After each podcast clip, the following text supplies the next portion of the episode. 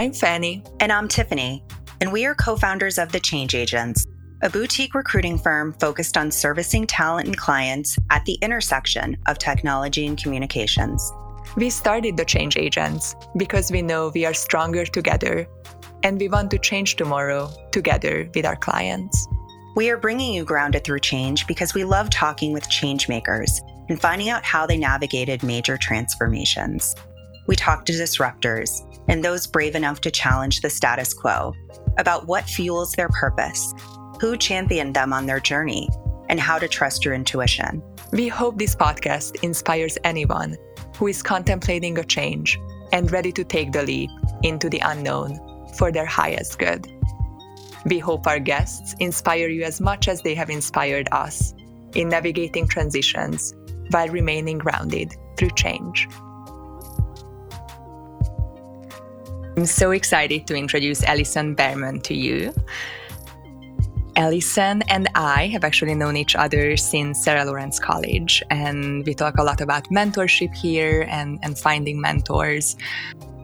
And I'm excited to talk to her more about that. Um, but it also reminded me of the importance of peer mentorship and having friends and people in the same age group whose careers you admire. And Alison is one of those for me. So, without further ado, Alison is fascinated by the intersection of regenerative systems, emerging technologies, and science fiction. And at her core, Alison is an interdisciplinary thinker. By day, she manages research, insights, and communications at Valo Ventures, a Silicon Valley based VC firm that invests in solutions addressing climate change, circular economy, and empowered people. Previously, she worked at a climate technology accelerator founded by RMI, Third Derivative, and at emerging tech think tank Singularity University. Alison, so happy to have you with us here. If you could maybe start off by giving us a quick introduction of the career changes you have had to make to get to where you are today, that would be awesome. Yeah, it's great to be here with you too. And I love Fanny, the endurance of our friendship and the many phases of career that we've kind of watched each other move through. Um, I've made a lot of different leaps and big changes in my career. I think it's been um, central to getting where I am today. I started in um, the media industry in New York. That was a, a, natural progression of my undergraduate degree at Sarah Lawrence College, where I was studying a funky mix of philosophy and economics, and then wanted to make sure I had a job in 2020, in 2012. And so st- started studying behavioral economics and landed um, a great internship at Rodale, a big publishing company. And that turned into a job. Um, but then, as that job was progressing and I moved to Meredith Corporation, another huge media company, what started blooming on the side was like this question about what it means to have a more um, impactful career, the type of impact I wanted to make.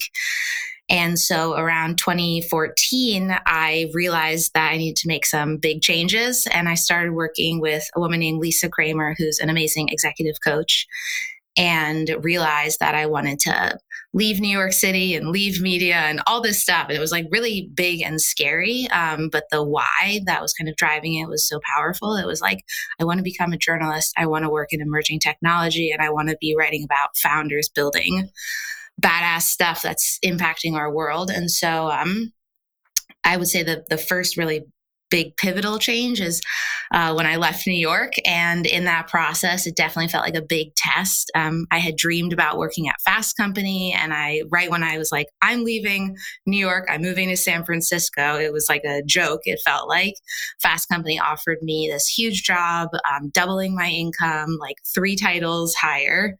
And I turned that job down because they wouldn't let me do it in San Francisco. And I moved out here with just a freelance job and a dream. And um, that dream and my blog, Anchor and Leap, all about um, leaders kind of, I won't say trailblazing, I hate that word, um, impactful leaders, CEOs. That blog is what landed me my job at Singularity University. They were kind of like, well, you're not a trained journalist, but if you can build a whole publication on yourself, by yourself, we trust that you can do this. So that was like the first really big change I made. That's amazing. And I love, you know, never sleep on the power of manifestation. You said you wanted a job at Fast Company, you got the job at Fast Company. It's all about, you know, maintaining that focus and law of attraction. I love that. Um, so I feel like you know a lot of the the leaps that you took were very much kind of uh, you know kind of uh, provoked by your intuition, right? Like you just knew that San Francisco was where you wanted to be. You know, you manifested the fast company opportunity. Um, for somebody who's not in touch with their intuition so clearly as you are, like, what is one thing that you would tell somebody that's kind of straddling the fence of like, should I make this move or should I stay, you know, where I'm comfortable and supposedly safe? I think if you are someone who does not feel in touch with your intuition, I would give the advice to start investing in cultivating that skill.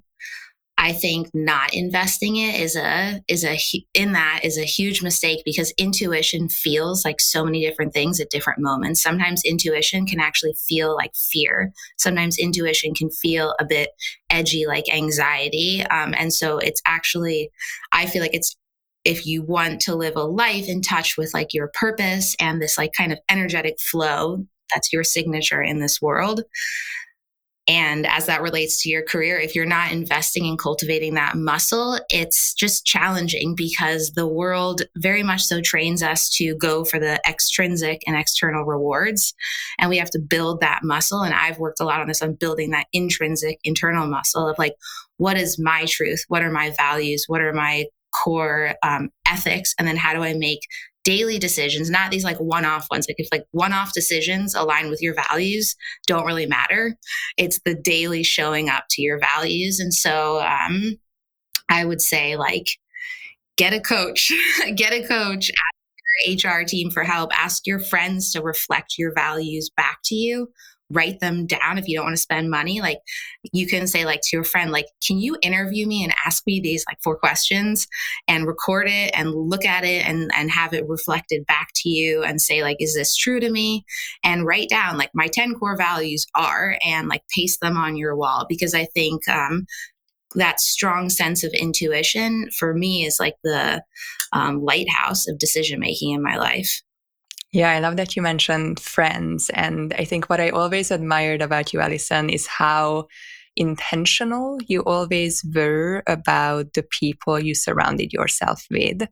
Um, and I would love to hear more about it because, you know, for for some of our listeners, for anyone, for context, um, Alison and I actually didn't meet too much for many, many years when I was at a different place and Alison needed to make this change and very intentionally um, was moving towards new people. And I think at the time, you know, there was a part that that was painful. And then there was the part that I really started to understand of like, yes, like this is what it takes to make the change, right? You can't keep hanging out, doing the same things and having the same conversations with the same people that you are trying to do something different from. Um, and then I have gone through that a couple of years after you, and that's when we reconnected. and now our friendship is very strong because we both understand that. Um, but I would love your advice, you know, around like making some of those difficult decisions, or if maybe they were easy for you. I don't know. For me, they were often difficult because I have ended some friendships that were long-standing, but I didn't feel like they were serving me anymore. Um, so, would love for you to reflect on that. Yeah, I mean, it's it's interesting talking with you about this because something I learned that initial leap I took out of New York and into San Francisco, I think um, as I look back and reflect, I think there was a level of gracefulness that in my, you know, being 25 years old, I didn't have. And I see now so much like every step you're taking in life, it's like meant to be um, generative. And um, there's this beautiful Zen quote. I can't remember it, but it's about like the things that aren't serving you, like may you um, gracefully leave what is no longer serving you. I think the graceful is the key word. But it is hard. I think life is constantly expanding and contracting. And as we're moving through career changes, we are expanding ourselves and we're expanding our networks and we're like putting our hands in a lot of new veins and rivers. And then there comes a time where there's too much and you have to contract it. And um, I think with friendships as well, like I'm all about long term friendships and being like a lifer. And that's really a value of mine and how I show up for people.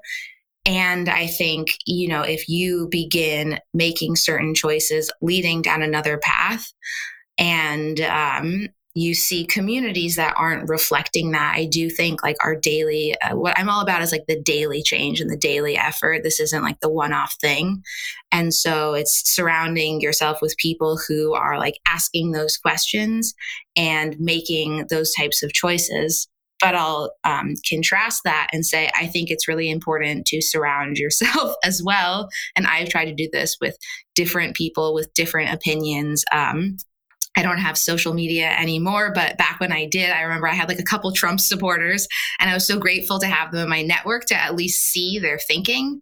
Um, and I think it's really important to like have the majority of people are like in that flow and then there's like the peripheral challengers but i think it's important like if you um, are trying to you know work in climate change like for myself climate change and on like big hairy problems and that's what's really consuming you and driving you. But you're spending your time with people who are i don't know talking about the latest color of their manicure. Like you can only i can only handle so much of that. And so i think it's um it's like a it's a, a balance and i don't mean that in a judgmental way. I think it's about how we choose to live our lives and the conversations we choose to challenge ourselves with. And I think as women, it's really hard because we're told the conversations we're supposed to be having are about our physical appearance and boys and all of this stuff that the media throws at us that these are the topics that should be important to you and it takes a level of like the yiddish word like chutzpah force to be like no i'm going to talk about other stuff with my friends and fanny i love that with us you know that's the meat of our conversation. Yeah. I mean, I think that uh, somebody once told me, and I, I always think about this myself as I'm evaluating um, relationships and, you know, does somebody from my past deserve a place in my future, right? Because as human beings, like we think that the amount of time that we've known someone somehow gives them a greater sort of, you know, presence in our life, or, you know, they just kind of get like more of a pass, so to speak. Um, but I remember somebody told me, you know, you got to always weed your garden. And it's true. You know, you really want to evaluate certain, you know, your relationships and ask yourself, do they fit with who I am today? They may have worked for me, you know, however many years ago, but the Tiffany that I am today, they don't really, you know, jive so well with. Um, and as you think about, you know, your network, um, Fanny and I went to South by Southwest and we were at a panel at the Inc. Um, Founders House. And there was a discussion with um, the founder of Caulipower, um, you know, the, the cauliflower pizza or whatever. Um, forget her name, Gail something. And then um, Tiffany Wells. And they were speaking about mentorships and how women tend to get over indexed on this need of having a mentor. And Tiffany Wells presented the idea of like instead having like a friendship and that everybody mm-hmm. needs sort of like a spokesperson that's going to advocate for them and push them forward. And I thought that was so, you know, such an interesting perspective about that because we talk a lot about mentorship. You know, we talk about informal mentorships, you know, um, which most of my mentorships, I would say, they just happen very organically. Um, but, you know, when she presented this idea, I'm like, yeah, if I really think about it, there's a lot of people that do play that role for me in my life that are my like hype person. Um, so curious, you know, do you have, you know, a mentor or a friend tour, or how does that play a role in your life today and helping you get where you are? Yeah, totally. I want to say one more thing about the prior question, which is a it links back to the idea of core values that I think, you know, every community and friendship can serve like different purposes. And I think it's mostly the intersection at a core level on that like values level, which can be expressed in different ways across the different relationships. And they all can serve very different purposes, which is the same with a mentor. Um, in terms of mentorship, I have definitely had um, various mentors over the year. I'm in touch with um, a bunch of them. I feel like they play different roles in my life. Um, sometimes, like, I think the most powerful mentor is the one who reflects your greatness back to you in the moments of self questioning. And that has been really powerful for me. Um, I worked with a woman named Lauren Williams, who's um, the creative director of Masterclass Now.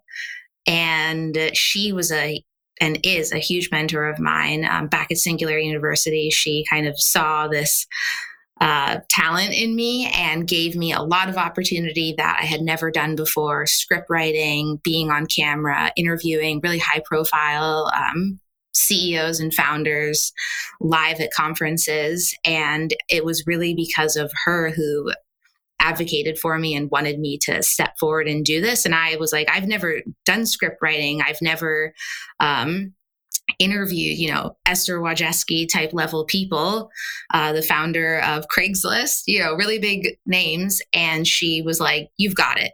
And we're going to do it. And um, so I think that's the kind of like leader and advocator that is super powerful. Um, and uh, I think mentorship, something I think more about more recently is um, there's this idea that like you're kind of the, or this is like an idea I think about. In a sense, you are like the CEO, the leader of your like board of directors in your life. and on your board, you need a lot of different types of people, but ultimately it's up to you to like steer the committee. And so there's a fluidity in who is there. And sometimes if you're going through a hard time, it's a lot of like friends who are supporting you and um, in that crew. And then other times you're like pushing your career forward. And so maybe that board is a bigger mix of um, people who are supporting that skill development.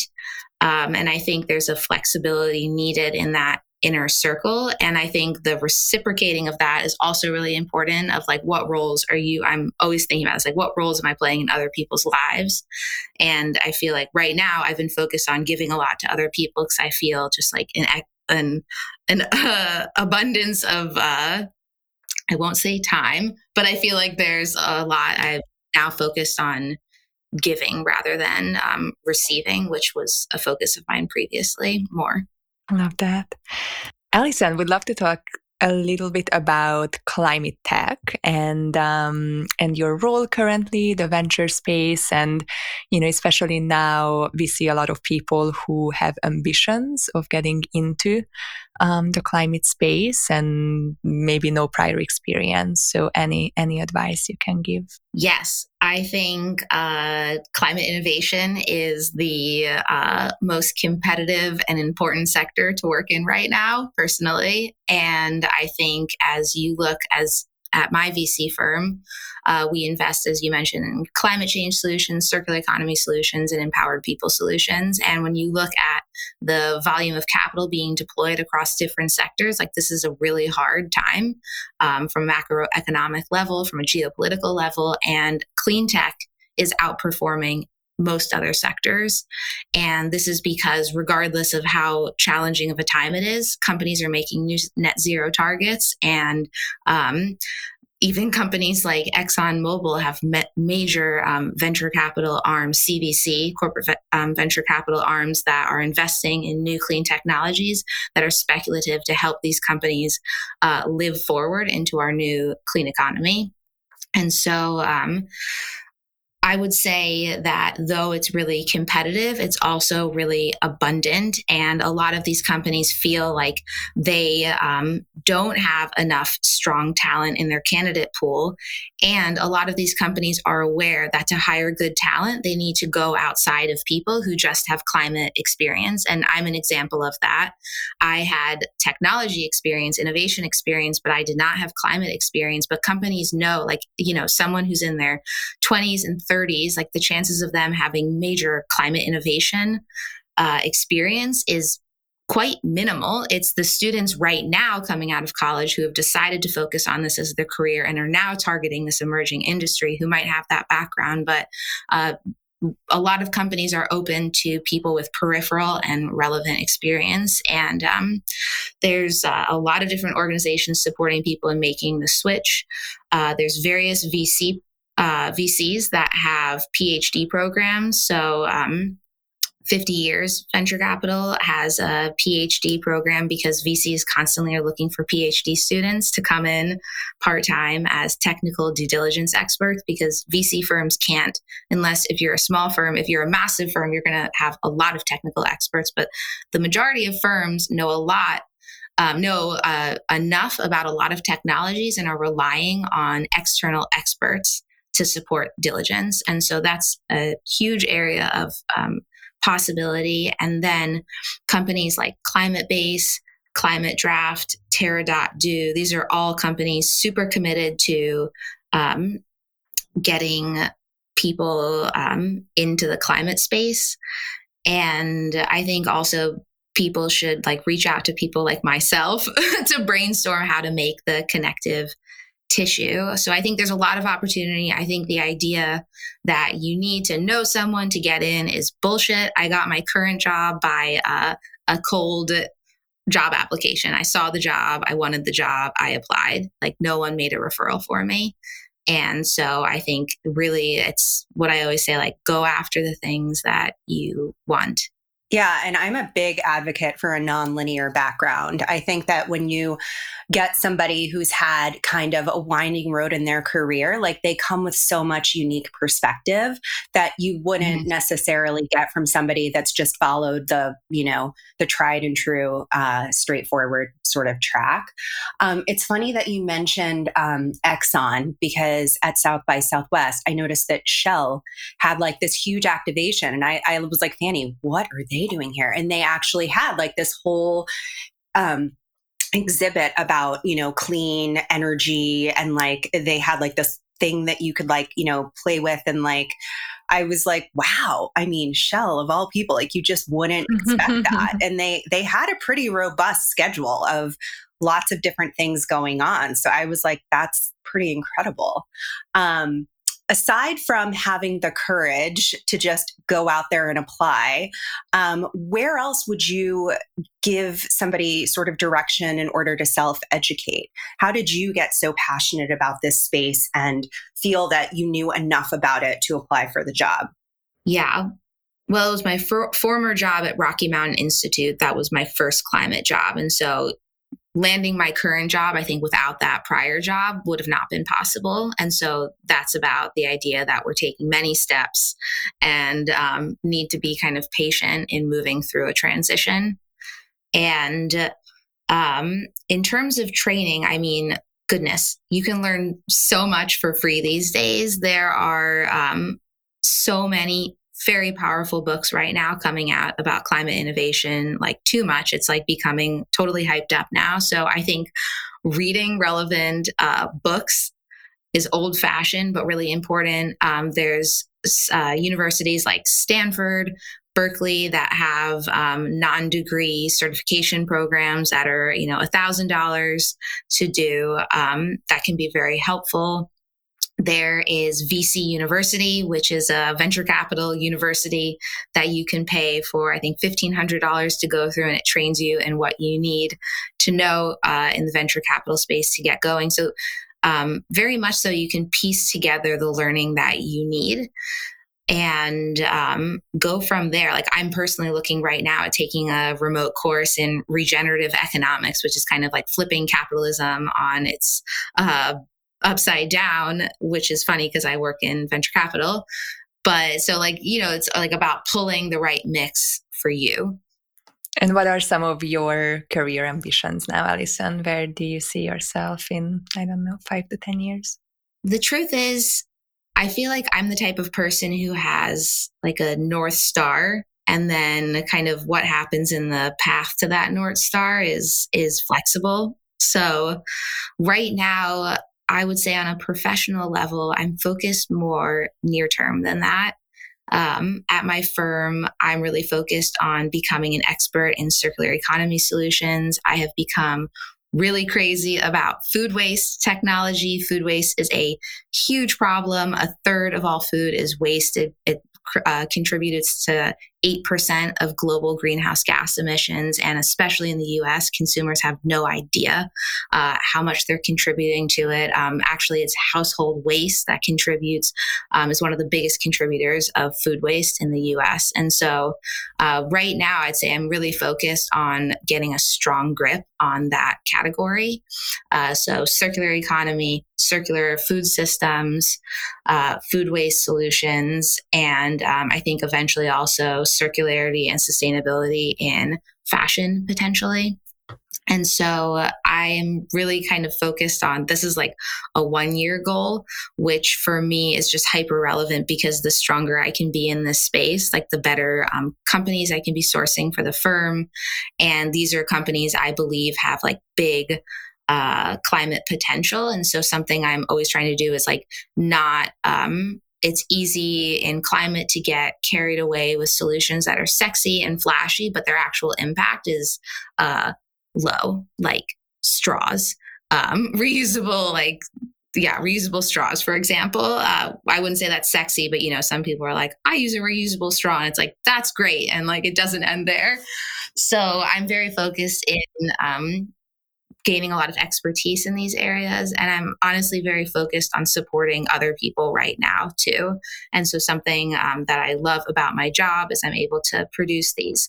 Um, events that kind of bring together technologists and entrepreneurs and founders. And I'm often trying to get young founders into that mix, even if they're not going to maybe be a match for any of the investors in the room. It's like those baby steps. And so, um, in five to 10 years, like I honestly don't know. Definitely publish another book. Um, definitely uh, get more training in this regenerative economic space and become uh, a sharper researcher. And uh, always prioritize my health. yes, health is number one always. Without that, you have nothing.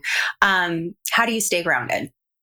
I do a lot of things to stay grounded. I uh, write morning pages every morning. Uh, Julia Cameron's book, The Artist Way, is one of my favorite books. It's sitting to the right of me on my coffee table. And Love that. So, yeah. Yeah. And I'm actually I'm leading a free artist way circle this spring where I'm going to just be guiding people through the course. Mm. Um, and so I can send you a link for that. That's a yeah, Please. totally free offering minus mm of like the $15 book. So I write morning pages every morning. I wake up and this is my, I wake up really early. And I like to feel like before I get to my commitments to my job, I'm committed to myself, and that's sacred time. And for me to interrupt that time, it has to have a really strong cause. And so in that time, I'm writing, I'm reflecting, I'm downloading and channeling um, everything that needs to get down there. And so morning time is sacred for me. I think people talk about Chronos and Kairos time, and Chronos is like standard by the clock, and Kairos is kind of this mystical time. And I think the mornings we can tap into that really creative space of Kairos time. So that um, I live next to a forest, the Presidio Forest in San Francisco, and I live four minutes from the Golden Gate Bridge to Marin. And so I spend an unbelievable amount of time in nature. And uh, so, nature prolonged tree hugging. I believe in this, you know, really having nature spaces that are like touchstones and like relationships with that place of land. Um, I'm in a monthly women's circle in Big Sur. I drive down to Big Sur once a month and I get to partake in this unbelievable women's circle with a lot of women who are older than me, which I value so much. And um, my Samba practice is also very grounding and enlivening because I think we live in a world that over indexes on the brain and productivity. And so a lot of this stuff is like downloading the brain and getting into the body.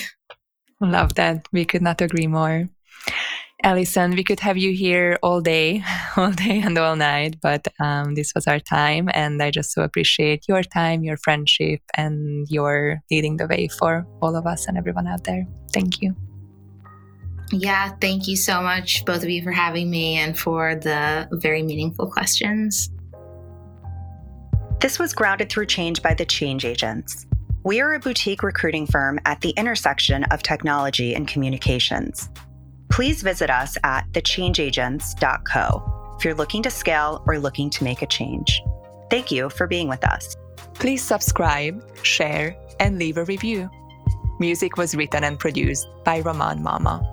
This podcast was edited by Ross Acuna.